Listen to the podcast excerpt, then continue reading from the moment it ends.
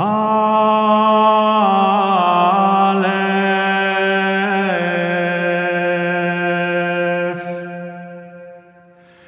Quam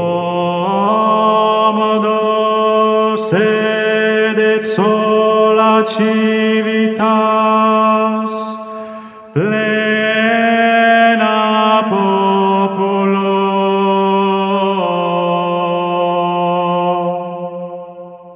Analisi dei testi. Procediamo prendendo in esame i testi conciliari sulla suprema e piena potestà del Papa e poi sulla relativa questione della consacrazione episcopale. Primo, il romano pontefice ha su questa, tutta la Chiesa, una potestà piena, suprema e universale. È anch'esso il collegio apostolico, insieme col suo capo, il romano pontefice, e mai senza questo capo, il soggetto di una suprema e piena potestà su tutta la Chiesa, sebbene tale potestà non possa essere esercitata se non col consenso del romano pontefice. Lumen Gentium 22.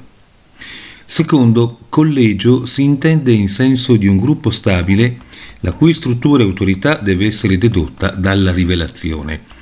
Lumen Gentium nota 1. Terzo, il collegio necessariamente e sempre si intende con il suo capo, il quale nel collegio conserva integro l'ufficio di vicario di Cristo e pastore della Chiesa universale. In altre parole, la distinzione non è tra il romano pontefice e i vescovi presi insieme, ma tra il romano pontefice separatamente e il romano pontefice insieme coi vescovi. Lumen Gentium nota 3. Quarto, la consacrazione episcopale conferisce pure, con l'ufficio di santificare, gli uffici di insegnare e governare. Questi però, per loro natura, non possono essere esercitati se non nella comunione gerarchica col capo e con le membra del collegio. Lumen Gentium 21. Quinto, nella consacrazione è data una ontologica partecipazione ai sacri uffici, come indubbiamente consta dalla tradizione. Volutamente usata la parola uffici e non potestà, perché quest'ultima voce potrebbe essere intesa di potestà esercitabile di fatto. Ma perché si abbia tale potestà esercitabile di fatto, deve intervenire la determinazione canonica o giuridica da parte dell'autorità gerarchica. I documenti dei recenti romani pontefici circa la giurisdizione dei vescovi vanno interpretati come attinenti questa necessaria determinazione delle potestà. Lumen Gentium, nota 2.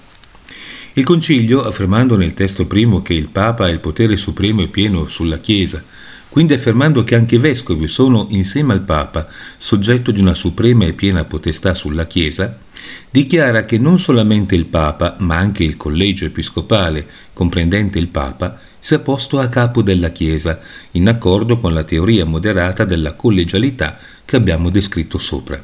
Questo però è eretico. Infatti solo il Papa possiede la suprema e piena autorità sulla Chiesa universale e c'è un solo capo della Chiesa visibile in tal senso, e questo capo della Chiesa è il Papa.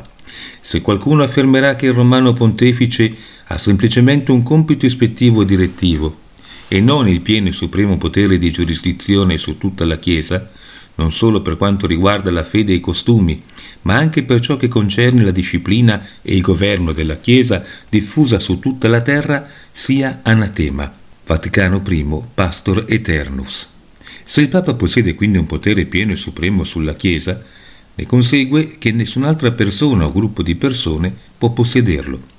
La sola e unica Chiesa non ha due teste, come se fosse un mostro, ma un solo corpo e un solo capo, cioè Cristo e il vicario di Cristo, il successore di Pietro, unam sanctam.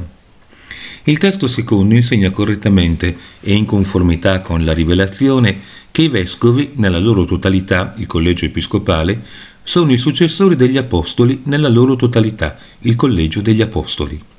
Il testo terzo insegna che c'è un solo capo della Chiesa, cioè il Papa, e che egli può esercitare il suo potere supremo se da solo che insieme ai vescovi. La dottrina del testo terzo è compatibile sia con una visione cattolica sia con una non cattolica della collegialità. Secondo la visione cattolica, i vescovi ricevono una partecipazione alla suprema e piena potestà del Papa dal Papa stesso e per gli scopi e la durata di un concilio. Secondo la visione non cattolica, i vescovi ricevono la suprema e piena potestà in virtù della loro consacrazione, il che comporta che la potestà del Papa non sia suprema e piena. Procediamo a un esame più dettagliato. A. La visione cattolica, B. La visione non cattolica. Jerusalem,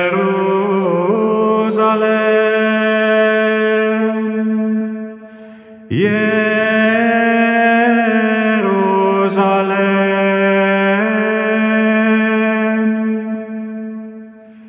convertere